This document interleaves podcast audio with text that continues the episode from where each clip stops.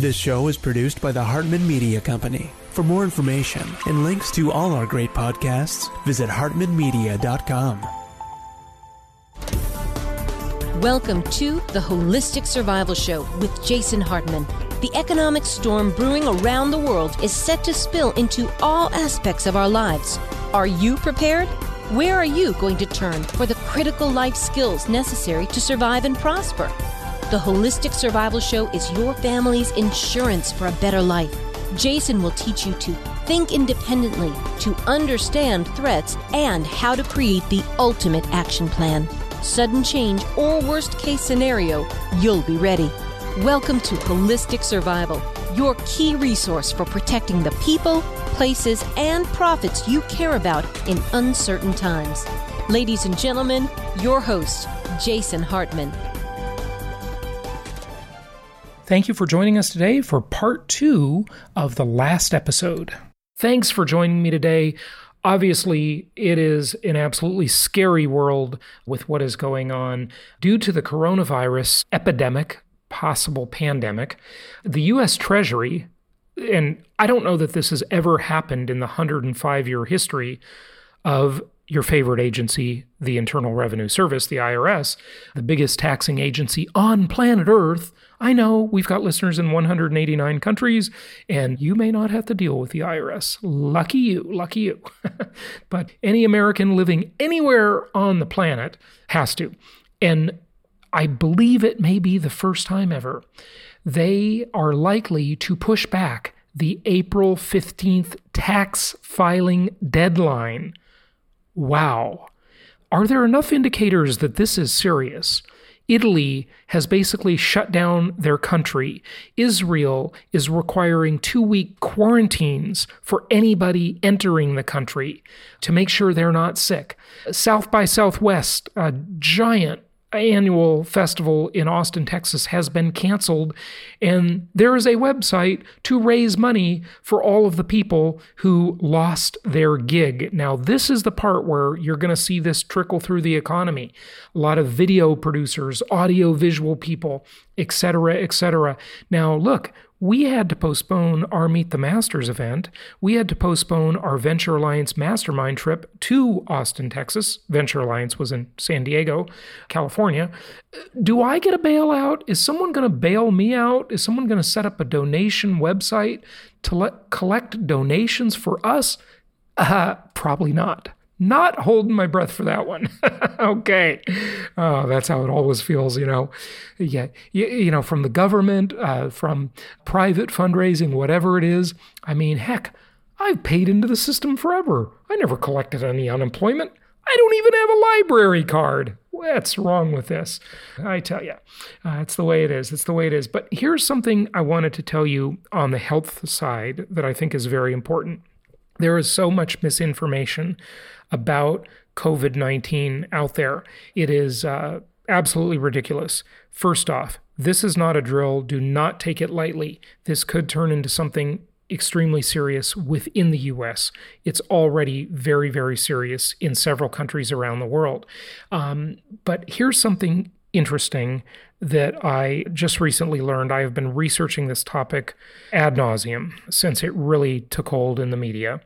And this may surprise you younger people with stronger immune systems and this generally applies to you know people under 40 okay you know 40 is the new 25 right the, those people may represent a high risk factor for you for other young people for you know whoever it could be people in their own peer group here's why and this is what's interesting about it as you know one of the very dangerous things about the coronavirus is that it's asymptomatic for up to 14 days. Okay? Now, uh, think about it. Anybody with a compromised immune system is going to show symptoms. They're more, well, they're not necessarily going to, but they're more likely to show symptoms. And they're more likely to show symptoms more quickly. So you are going to have a scarlet letter right that you can see on them uh, right you're you're going to know they're sick and you're going to know you need to distance yourself but the people with the healthiest immune systems are the most likely to be asymptomatic and be the carrier Okay, so be careful. This is now an extra layer of caution that we need to think about. So, very important. You know, there's many things to know. We've talked about many of them. There, you know, you can go to the CDC website, the Center for Disease Control, and many other uh, websites to learn more. But I thought that one was particularly interesting and unusual and something people may not be thinking of. And that's why I wanted to share it with you. Okay, we have super low interest rates. And one of the side effects of this is that you can see the rates out there on websites like bankrate.com for mortgages. However, when you actually go to shop for your mortgage, which is the free money that you can get now as a real estate investor, when you go to shop for that mortgage, you may not be able to find rates that low. And it's kind of an interesting thing. These lenders are so busy now with the massive flood of refinance applications and purchase applications because everybody wants to take up this opportunity for this cheap or really free pay you to borrow money, which you should too. I mean, you know, this is a, a fantastic opportunity for real estate investors.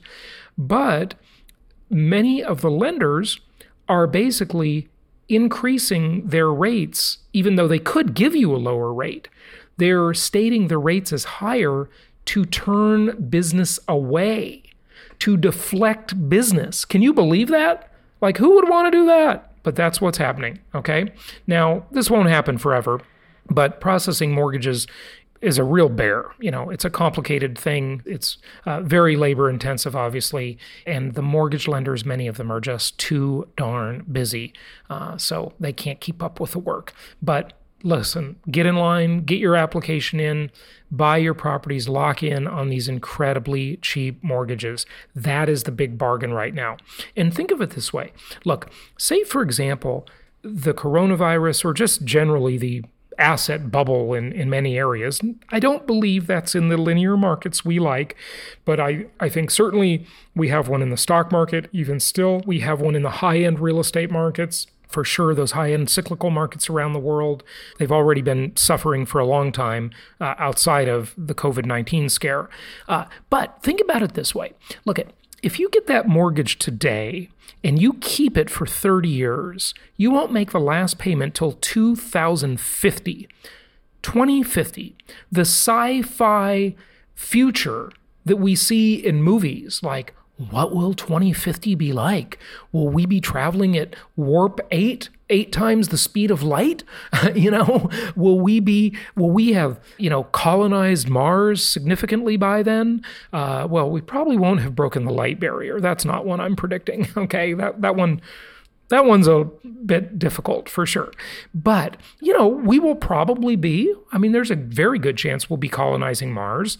All the stuff that's going to change by then. There will be a huge space tourism industry by then. There will be massive government debt, not just in the US, but in almost every government around the world. And what does that debt lead to? Inflation. If we have more bailouts from the coronavirus scare, which we're very likely to have them, I mean, it's uh, it's very likely we're going to see an airline bailout, a cruise line bailout, and many other bailouts, and lots of money printing. What does that mean? It means inflationary pressure right? It means inflationary pressure. And so, say, for example, the economy goes into a recession, and say that that recession is pretty bad and it lasts three years, okay? So, we don't start coming out of the recession until 2023. Let's just say that happens. Say that this is a very harsh and significant impact. Well, if you get your cheap mortgage this year, or hopefully many cheap mortgages this year, you're going to have 27 beautiful years ahead of you, okay, with that super cheap money. Even if we have a rocky road, like that's the worst case scenario. And next week, when we discuss the return policy for real estate, I think you're going to be very interested in listening to that episode. It was recorded already with uh, Evan Moffick, who's been on the show many times. And we're going to talk about how you can return your real estate. You know, say you don't like the deal, say the economy changes, say you want to get out We're going to talk about that. So uh, that'll be coming up for you next week. And I think you will be very interested. But today, we've got part two with my friend George Gammon as we continue to examine the supply demand shock and how the tools that are typically used to stimulate the economy have limited effect in this type of environment. They have some effect for sure, but the effect is somewhat limited because of the supply and demand issue. And let me tell you something else you can be very grateful for, especially if you live in the US. Love him or hate him, but President Trump has started the trend almost four years ago of bringing more jobs, especially manufacturing jobs, back to the US. And that is great because it mitigates the supply demand shock problem. With prior administrations, and mostly if you want to blame the fact that you're you haven't had a raise or your job got offshored, you can mostly blame Bill Clinton for that, okay? Because when China got most favored nation trading status, that's what Ross Perot warned us about with NAFTA, and you can blame Bill Clinton for that one too. That giant sucking sound. That's what happened. The jobs got sucked out of the United States, okay? And that trend has been reversed by Trump. Love him or hate him, that's good news because it does help mitigate the supply demand shock that George and I are talking about. Okay, if you have questions, if you want a portfolio makeover, if you need assistance from one of our investment counselors to help mitigate the potential for a very serious shock to the economy, that's what we're here for. Reach out to us.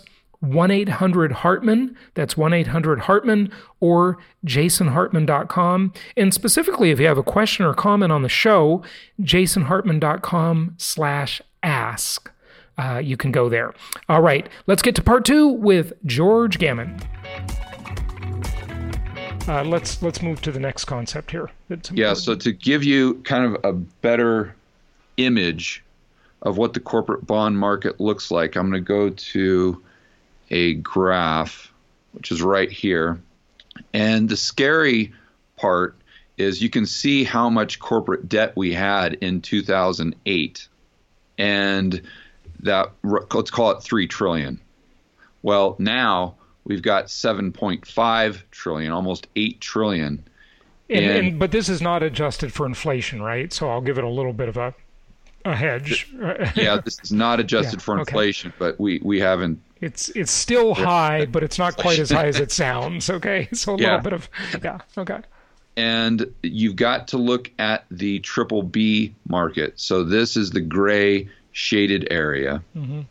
and then the black, pink, and red is the junk market. So you can see how small the junk market is compared to not only investment grade, but triple B more specifically. And I, the reason I keep harping on triple B because that's the the the next step down for them is junk.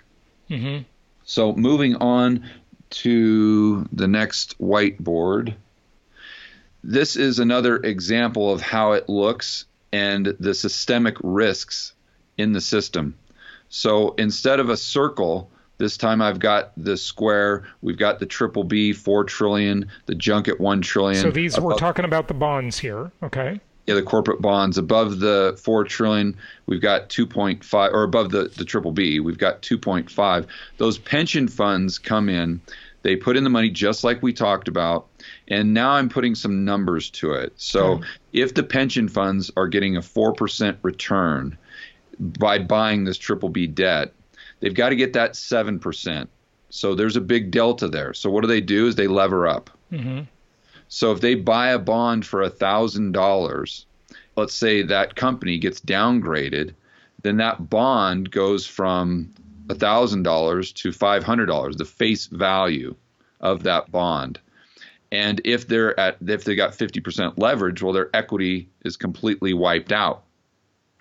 Meaning the pension fund. Mm-hmm. So, and, and to your earlier point, this is a pension fund that's probably already underfunded by 50%.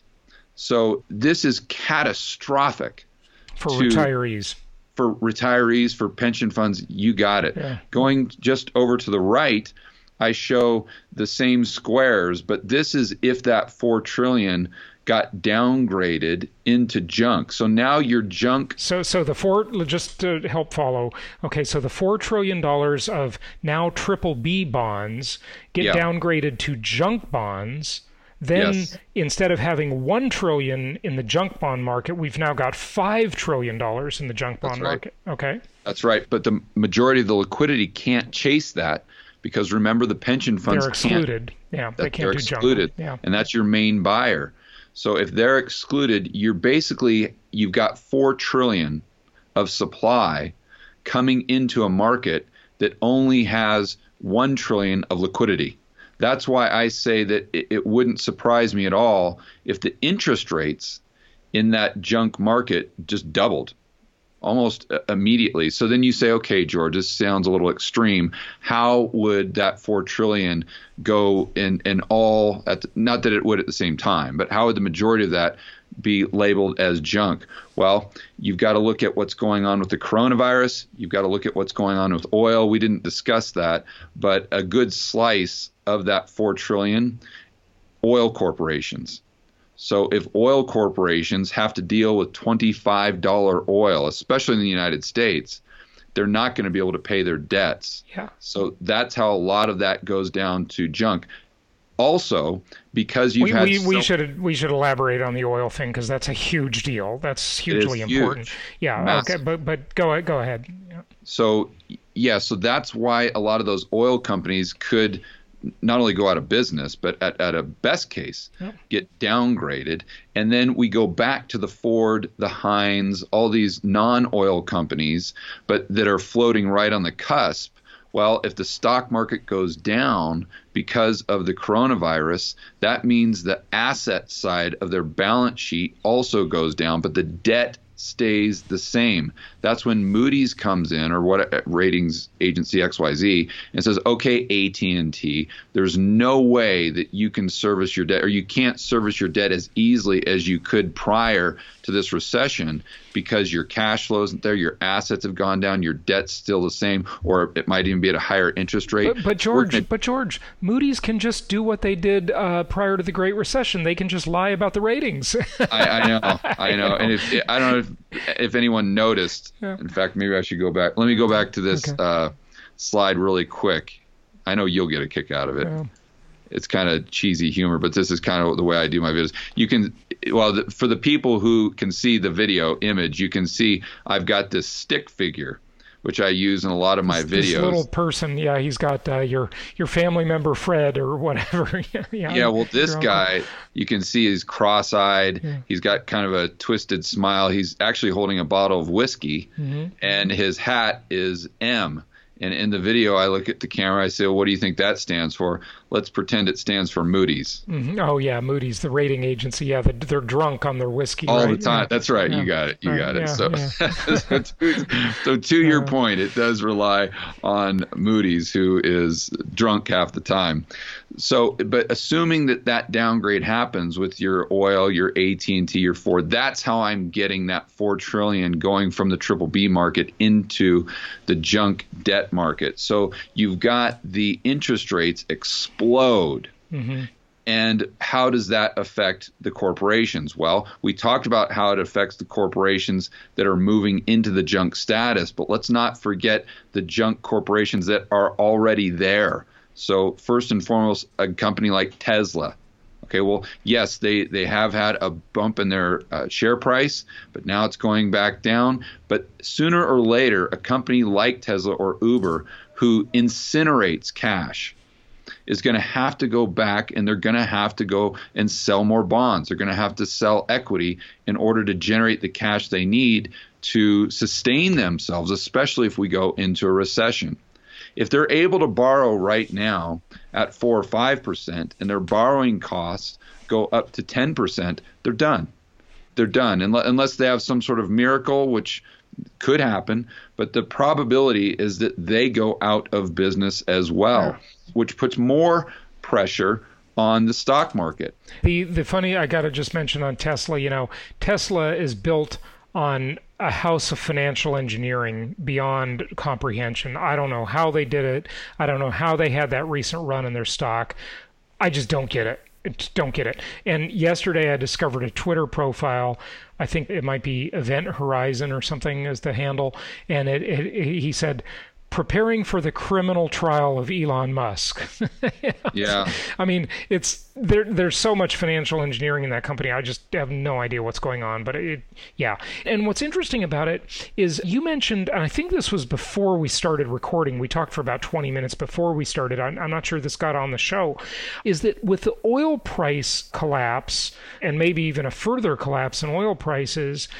Uh, you know, of course, that means there's not going to be any shale oil industry because it's just too expensive and there's going to be a lot less production so there you you may come into a future supply demand shock but not in the foreseeable future but you talk about the green energy companies and how they just won't get any funding because yeah. their business model only works if oil is expensive and even then it's questionable. Yeah, I'd take it a step further and say their business model only works when we have very loose credit markets and yeah. we've got really cheap money. And we've got the government acting as a venture capitalist or giving handouts, which they should not do, like Solyndra and Tesla. You know, Solyndra's gone, Tesla's still in business. You know, if we get someone like AOC and her crazy Green New Deal, I mean, you've got the government picking winners and losers. The government's in the venture capital business, right? Well, yeah. it's, I mean, that, it's, crazy. It makes no sense yeah, to me. But uh, yeah, who yeah. knows what they'll do if they'll do something like that again? I'm not sure. But oh, I, am not saying I agree with any of it. I think it's ridiculous. No, I know. You know? Yeah, no, I know. But if they stay out of the market, then it's those companies the green energy companies mm-hmm. are in a very similar position to Tesla yeah. that they don't make a lot of money if any money at all sooner or later they're going to go have to go back to the capital markets right. and if there's no money for them then they're out of business so you get this situation where a lot of the oil supply is going offline mm-hmm. or potentially will go offline because of shale you get tight money in the corporate bond market and you've got the credit markets collapsing. So the green energy companies can't be as competitive, so they're not as much of a threat to oil. Right. And it goes back to the old saying where the cure for low prices are low prices, right. yeah. uh, especially in the, the commodities space. So mm-hmm. uh, I'm not here to say whether green energy is good or bad or oil is good or bad. I am here to say that from my vantage point, the five year or 10 year outlook for oil, if this plays out, could be very good. Mm-hmm. Yeah, yeah, very interesting. Uh, but it's probably going to get a little cheaper first. We might actually start giving some stock tips on this show, even though we love real estate, we love income property. Uh, so that's kind of a, anathema. Yeah, but everything is a function of price. Right. Absolutely. It's, no question about cash it. Cash flow, whether it's the mortgage, whether it's a real estate property, or a dividend-paying stock. And so many people accuse me of being bearish on the stock market, but it's not really true. I'm just I was bearish on the price of the stock market. If I can get the stock market at a 80% discount, well, then I might not be so bearish. Even me, who, you know, commandment number three, thou shalt maintain control, which I, I, don't like having middlemen in, in my investments. I don't like, you know, being subject to the, the graft and corruption of a fund manager, an investment bank, a CEO, a board of directors, you know, because they're skimming all the profits off the top. But when the discount's big enough, you really mitigate that problem quite a bit. So I, yeah. I agree. I'm, listen, I'm a, I'm an opportunity opportunistic uh, investor. So yeah. okay. Yeah, and I want to go back to the the right hand portion, or, or, on my right, mm-hmm. and because I think there's a couple things that most people don't think about. Mm-hmm. So even if they've heard about the corporate bond market and they understand the tie between that and the stock market, I think they're not taking it another step, which which I'd suggest, and that's to understand that these pension funds are going to be in deep, deep trouble. So, what are they going to do most likely? And these pension funds, we're talking about state pension funds. Well, they're going to try to raise taxes. So, they go in with property taxes, they go in with a, a VAT, a sales, uh, who knows? They're going to try to take every last penny that you have. And they're probably going to have to do that in a time where the United States is going into recession. So that's why I've got it written up on the board here. What that means is what presents another really big problem in the sense that during a recession, tax receipts plummet. Right. Tax receipts really, I know it sounds crazy to say this, but they don't have a lot to do with tax rates believe it or not. Right. Oh, yeah. Well, my listeners uh, already agree with that concept mostly because, you know, that the point, if you want to collect more taxes and you're the government, you need to expand the economy. You need to grow the pie. You need to increase the size of the pool. And the way you do that is by not intervening too much and not being too greedy, the pool, the pie gets bigger. Okay, and then yeah. you, you get more revenue. You know that's what Reagan really proved. And and remember, Reagan, looking back on history, he did not have the benefit of the fax machine or the internet increasing the velocity of money and expanding the size of global markets. He didn't have the benefit of globalization, really. I mean, most of this stuff that really lent a big powerhouse to the economy was post Reagan, or at least at the very end of his term. I, I don't right, know if you agree with that. I'd love to hear what you think of it, by the way. But most people don't recognize the internet and the fax machine as any big deal. I think it's huge. yeah, what most people get wrong about Reagan is they always say that he had an, uh, a revenue problem. He didn't have a revenue problem, he had a spending problem. Yeah. And another thing I'd point out about Reagan is that keep in mind the interest rates on government debt during the time of Reagan. I don't know the exact numbers, mm-hmm. but I would be willing to assume they were well north of 10% because oh, yeah, of what Volcker yeah. had to do. And a lot of the debt is short term that the government has to roll over every two years or so. You right. compare that to a an interest rate on the national debt of 23 trillion of maybe 2%. So although yes, Reagan did have a spending problem. He he also had a problem of the amount of interest he was paying on the national debt was uh, much much greater right. than it is today. But going back but, to but the, one more thing about Reagan, Reagan had a business plan for his spending. Okay, his business plan was to bankrupt the Soviet Union, and that was achieved. I mean, listen, history can argue with this. You, you know, people have different opinions, but that was a business plan. There was a finality to that that actually you know, you could argue in the long run saved money because it ended the arms race to a large extent. There's no business plan for the welfare state okay, government handouts is not a business plan. It doesn't make people independent. You know, that's been proven over and over. So I don't know. we can yeah, argue about this till the cows come no, home. No, no, yeah. no I, I, I, totally agree that the way that we're spending money is counterproductive. It's not it's investment grade ex- spending. Okay. Yeah, that's, exactly. That's, that's You're not going to get a money multiplier right, on yeah, it. Right. But going back, the key thing there, Reagan dropped rates to call it 25%. But if you look at tax receipts, as a percentage of GDP, they were just as high as they were back in the 1950s when all the Krugmans of the world say that we lived in this nirvana because the tax receipts were so high. That is a, a complete fallacy. Yeah, well, Paul Krugman doesn't know what he's talking about. But yeah, the percentage of the uh, receipts as a percentage of GDP were very similar in 1950 to where they were in 19 in the 1980s. Mm-hmm. It, they they really don't change too much if you look at a chart.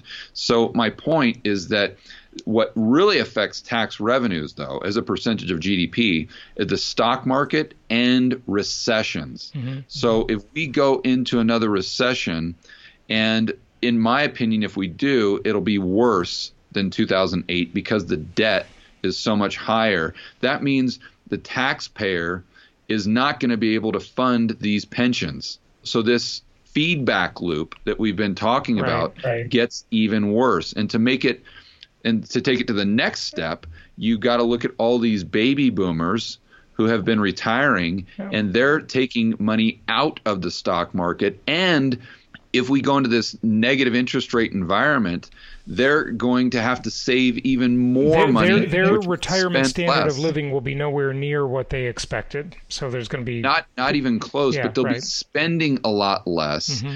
And if you look at demographics, I think you just had uh, Harry Dent on the other day, but the U.S. economy has gotten a lot of the tailwind or the headwind from the baby boomer generation. Sure. Whether it's the spending, whether it's their investment habits. They they, now, they changed the world as they were moving through the economy. The baby boomers right. more than any other demographic cohort just changed the whole world. Yeah. Right. So now you've got that massive glut of people that's going to be that would normally be reducing their spending habits right. because they're going into retirement. Now they're going to be reducing their spending habits 10x because mm-hmm. of the pension funds, negative interest rates. They can't get a return on their money. Then, if you look at consumer spending being 70% of the U.S. GDP, that's why I called this segment the doom vortex because yeah, right. just, a, that's what I call this this feedback loop. It's a just, feedback loop. That's yeah. a very good way to look at it. No question about it.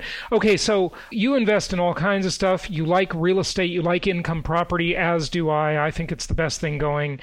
I can really only see two strategies for this. I think the cheap income properties that are necessity housing are great.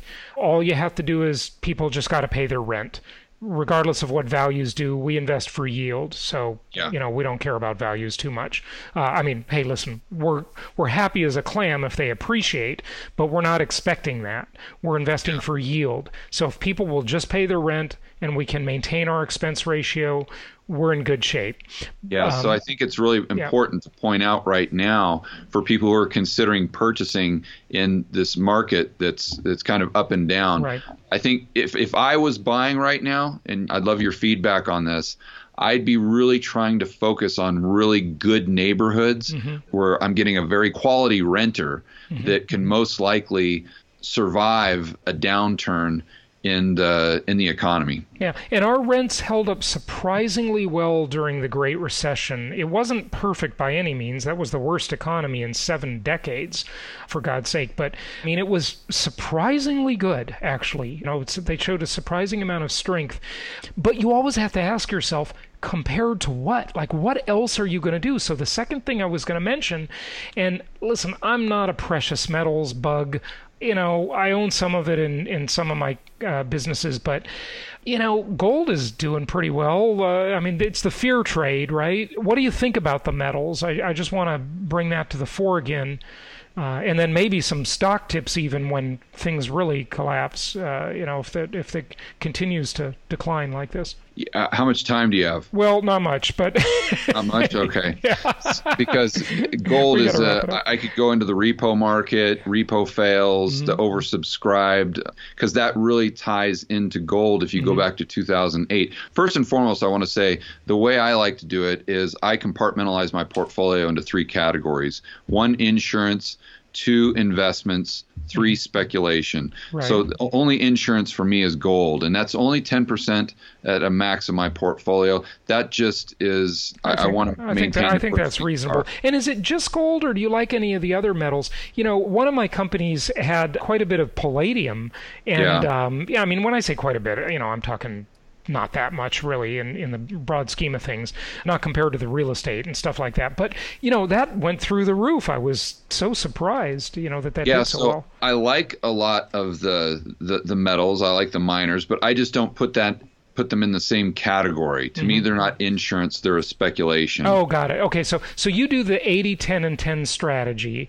and yeah. and so 10% is insurance, which means gold, yep. Um, yep. and 10% is speculative, just a bunch of you know speculation stuff. And, and the way what, I define that yeah. is I'm just betting on the price going up or down, and right. then the 80% is investment. The way I define that is it has to pay me to own it. Hmm. And so like obviously real estate's a yeah. you got it. Yeah. You got it. Yeah. Yeah. Um, so income property, and you only like the linear markets, unless you're doing a flip in Colombia where you live. But otherwise, it's linear market investing, just like my strategy, right? 100%. Yeah. Okay. Okay. Good stuff. You can find George on YouTube. He's got a great YouTube channel. Uh, I've been on it a few times, and you know he just does a really good job educating people. Obviously, I think all our listeners can and viewers can see that today. Uh, so, George, thank you very much any final comment? No, I just want to make sure that the Americans that are listening to this, and I know you've got a worldwide audience, but specifically for the Americans, that they're not putting their heads in the sand. Yeah. And I'm not saying that you should be worried, that you should lose sleep, but I'm just saying pay attention to what's going on with the economy, what's going on with oil, what's going on with the repo market, what's going on with the coronavirus, and and just be prepared. And yeah. what's your downside to doing that? Yeah, not much downside. Be prepared. You know, uh, I have my holistic survival show. You know, you can be prepared for very uh, little money uh, in terms of preparation and wash your hands and stop shaking hands. The handshake, maybe one of the silver linings that will come out of this is the handshake needs to just go away. I mean, it feels kind of weird when you meet people and you don't shake their hand, but you know, maybe we should just bow like the Japanese. You know, it's very polite, uh, or you know, the elbow bump or something. I don't know, but the handshake is. Uh, you know, they they say the mosquito has been the biggest killer of humans in history. The mosquito, the little humble mosquito, right? right? Because it spreads disease. I'd say handshake might be number two. Yeah. All right, George. Thanks for joining us. Yeah, no problem. Thank you so much for listening. Please be sure to subscribe so that you don't miss any episodes. Be sure to check out the show's specific website and our general website, hartmanmedia.com, for appropriate disclaimers and terms of service. Remember that guest opinions are their own, and if you require specific legal or tax advice or advice in any other specialized area, please consult an appropriate professional. And we also very much appreciate you reviewing the show. Please go to iTunes or Stitcher Radio or whatever platform you're using and write a review for the show. We would very much appreciate that. And be sure to make it official and subscribe so you do not miss any episodes. We look forward to seeing you on the next episode.